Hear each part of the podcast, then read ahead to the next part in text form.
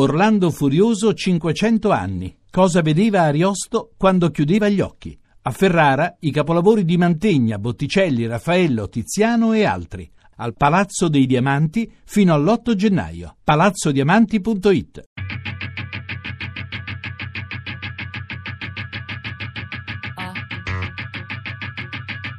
Tre soldi.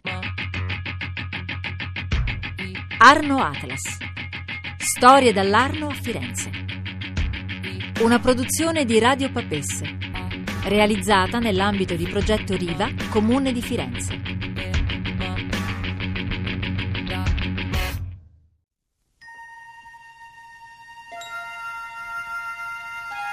Space, the final frontier. Spazio, ultima frontiera. Ecco i viaggi dell'astronave Enterprise durante la sua missione diretta all'esplorazione di nuovi mondi, alla ricerca di altre forme di vita e di nuove civiltà, fino ad arrivare laddove mai uomo è giunto prima. Data astrale 1312.4 Anno domini 1966 in tv va in onda la prima puntata di Star Trek. Il capitano Kirk, il vulcaniano Spock e il dottor McCoy avrebbero attraversato non solo galassie, ma soprattutto lo spirito modernissimo e utopico degli anni 60. Il mondo sta cambiando. Il 68 alle porte sfocerà nei movimenti studenteschi e nelle rivolte di strada. Si ripensa tutto dalla vita domestica al ruolo della donna, dalla scuola alla partecipazione politica, dalla musica al cinema alla cultura. L'utopia ha ancora un orizzonte e il 66 per molti aspetti segna l'anno zero di cambiamenti epocali. La luna è sempre più vicina. Il 31 gennaio la storia registra il primo allunaggio di una sonda russa, Luna 9. Nel villaggio globale la guerra in Vietnam diventa una scintilla al cinema si guarda Blow Up e la battaglia di Algeri. Andy Warhol produce il primo album di una nuova band. Si chiamano The Velvet Underground e Nico. Ad agosto esce Revolver The Beatles, mentre in Cina inizia la rivoluzione culturale.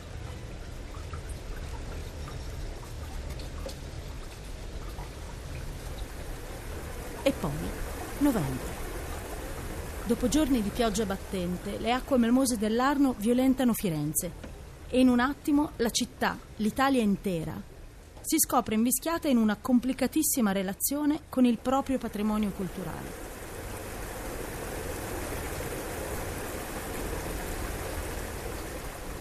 L'alluvione per Firenze fu un evento assolutamente traumatico e disastroso, mostrò la fragilità della città, mostrò lo stato di totale incuria. Adolfo Natalini, architetto. La piena travolge il suo studio in via Guelfa. Tutto è perso. C'è da dire che in quegli anni c'era tutta una serie di cose che potevano portare a questa perdita dell'innocenza, che comunque potevano portare a grandi speranze che poi un po' per volta se ne andavano.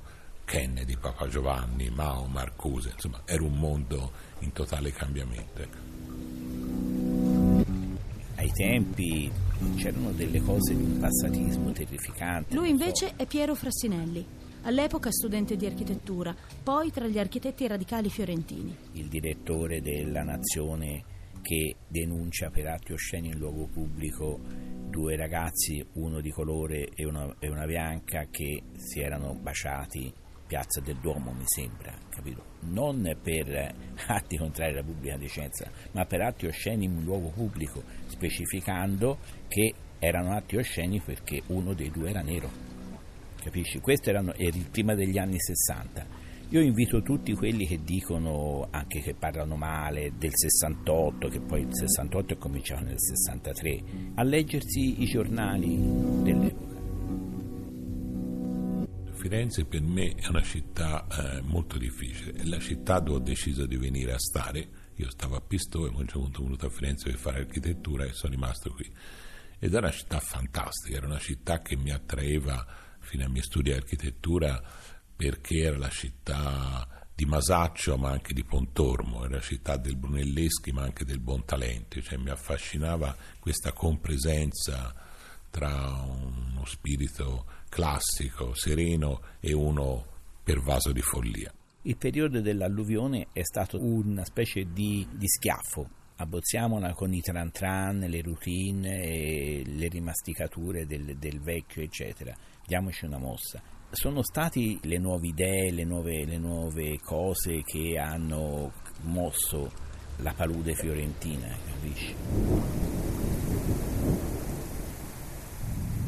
In piazza Oberdan, dove vive la famiglia di Frassinelli, c'è chi ha parcheggiato un po' più in alto, sulla Iola, nella convinzione che tanto basterà.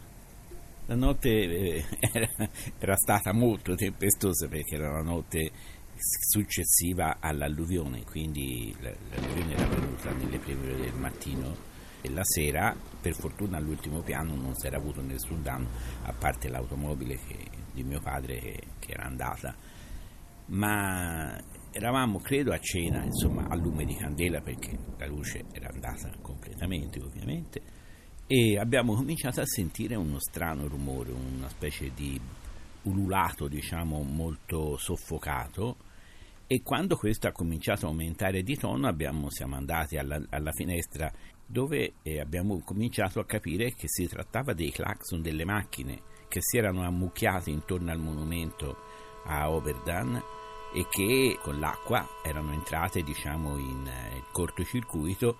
I clacson avevano cominciato a suonare e sott'acqua non, non, facevano il suono del clacson ma facevano un mugolio un mugolio forte perché erano tanti i clacson.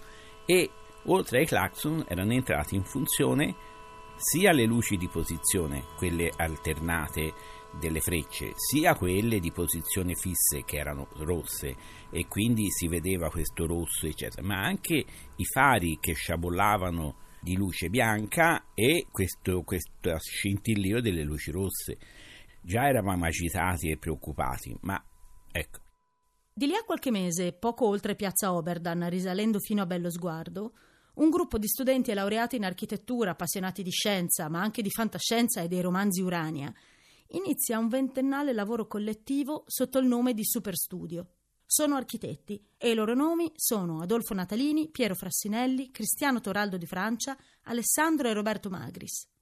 Di lì a poco li avrebbero definiti radicali, insieme al gruppo 9999, agli Archi Zoom, a Gianni Pettena e ad altri ancora.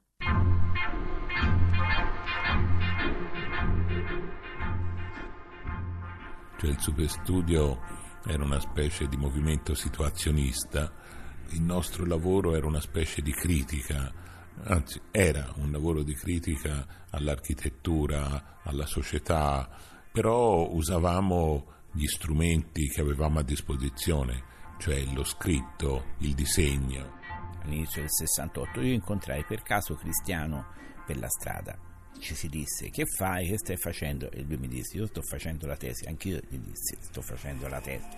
E lui mi disse quando ti sei laureato vieni su da noi, noi siamo in piazza di Bello Sguardo, io Adolfo e abbiamo aperto uno studio. 1966 per me è stato un anno eh, fantastico, è l'anno in cui mi sono laureato, è stato l'anno in cui abbiamo fatto la mostra su tre architetture, inventato il superstudio. È così, forse è stato l'anno in cui ho cambiato idea e da pittore ho pensato che dovevo diventare architetto. A notare la strana coincidenza tra la nascita di Superstudio e l'alluvione è Arata Isozaki, uno dei più importanti architetti giapponesi della seconda metà del Novecento, e lo scrive nel 71 in un articolo dal titolo Superstudio o le tracce del diluvio in un certo senso eh, lui metteva in rilievo come sono le situazioni di crisi che fanno nascere le nuove idee, eccetera. Idee, progetti, tutto è possibile, come una discoteca che di pomeriggio si trasforma in aula universitaria. I radicali riescono a colonizzare anche l'ultimo territorio della modernità, il disco club. Ma non è molto strano perché questa discoteca lo Space Electronic era stata fatta fisicamente con le mani dai ragazzi dei 999, del, del gruppo 9999 che erano dei nostri compagni leggermente più giovani di due o tre anni massimo, non di più, però con le loro mani avevano costruito questa cosa molto high tech, per l'epoca straordinaria, infatti era la discoteca dei ragazzi americani che erano molto più avanzati dei nostri. Noi ne avevamo fatto un'altra di discoteca che si chiamava Mac 2, ma quella che, che andava per la maggiore in effetti era lo Space Electronic.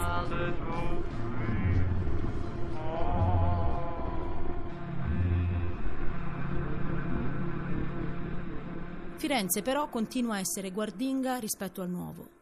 Firenze ha sempre avuto un rapporto molto difficile, molto conflittuale con la modernità.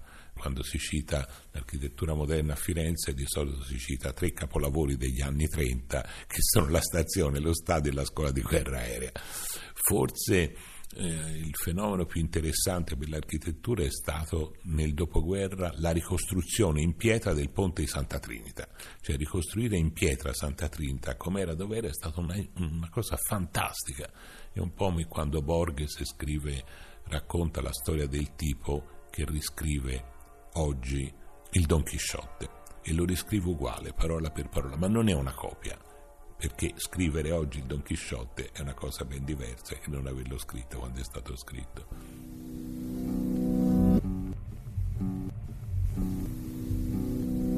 Che Firenze sia restia al contemporaneo lo dimostra anche il tentativo, rimasto tale per decenni, dello storico dell'arte Carlo Ludovico Raghianti di dare a Firenze un museo d'arte contemporanea. Anche in questo caso l'alluvione segna l'inizio di una vera sfida e ce la racconta Valentina Gensini, direttrice scientifica del Museo del Novecento di Firenze.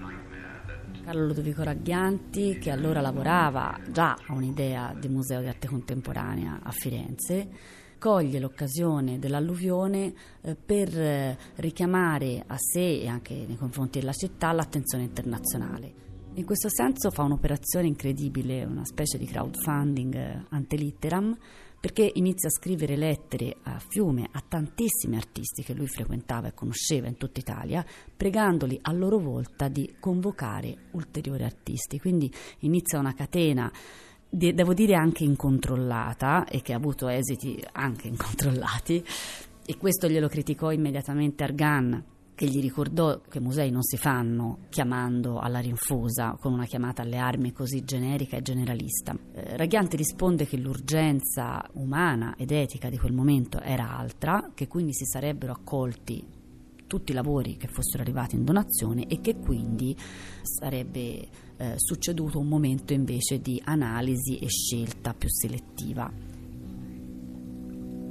Quindi il momento è, è particolare e Raghianti secondo me ha un'intuizione eccezionale, cioè non solo rimediare al danno, eh, ma la resilienza si esprime in quel momento anche come un momento di rilancio per il futuro e quindi di un'immagine di una città che doveva sdoganare questo riferimento assoluto al codice rinascimentale per eh, invece aprirsi al contemporaneo.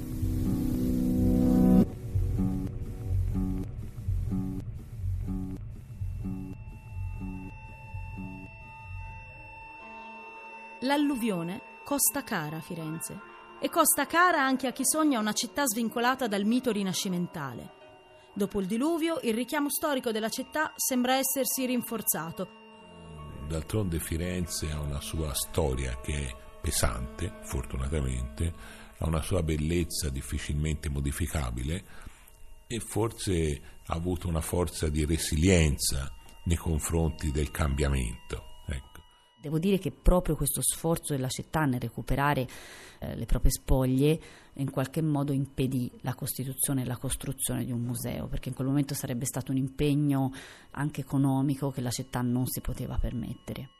Il Museo internazionale d'arte contemporanea non vedrà la luce se non in anni recenti e le istituzioni non danno risposte adeguate, nonostante il clima fertile e vitale di quegli anni.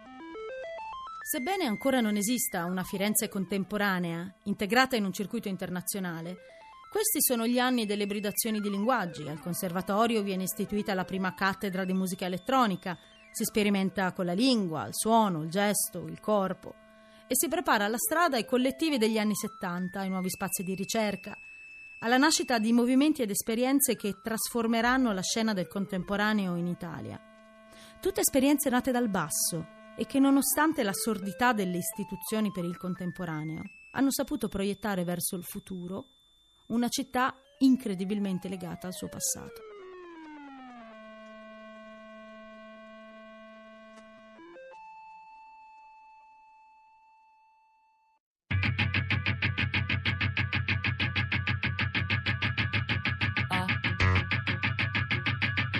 Arno Atlas. Storie dall'Arno a Firenze. Una produzione di Radio Papesse, realizzata nell'ambito di progetto Riva, Comune di Firenze. Tre Soldi è un programma a cura di Fabiana Carobolante, Daria Corrias, Ornella Bellucci, Elisabetta Parisi. Podcast su tresoldi.rai.it.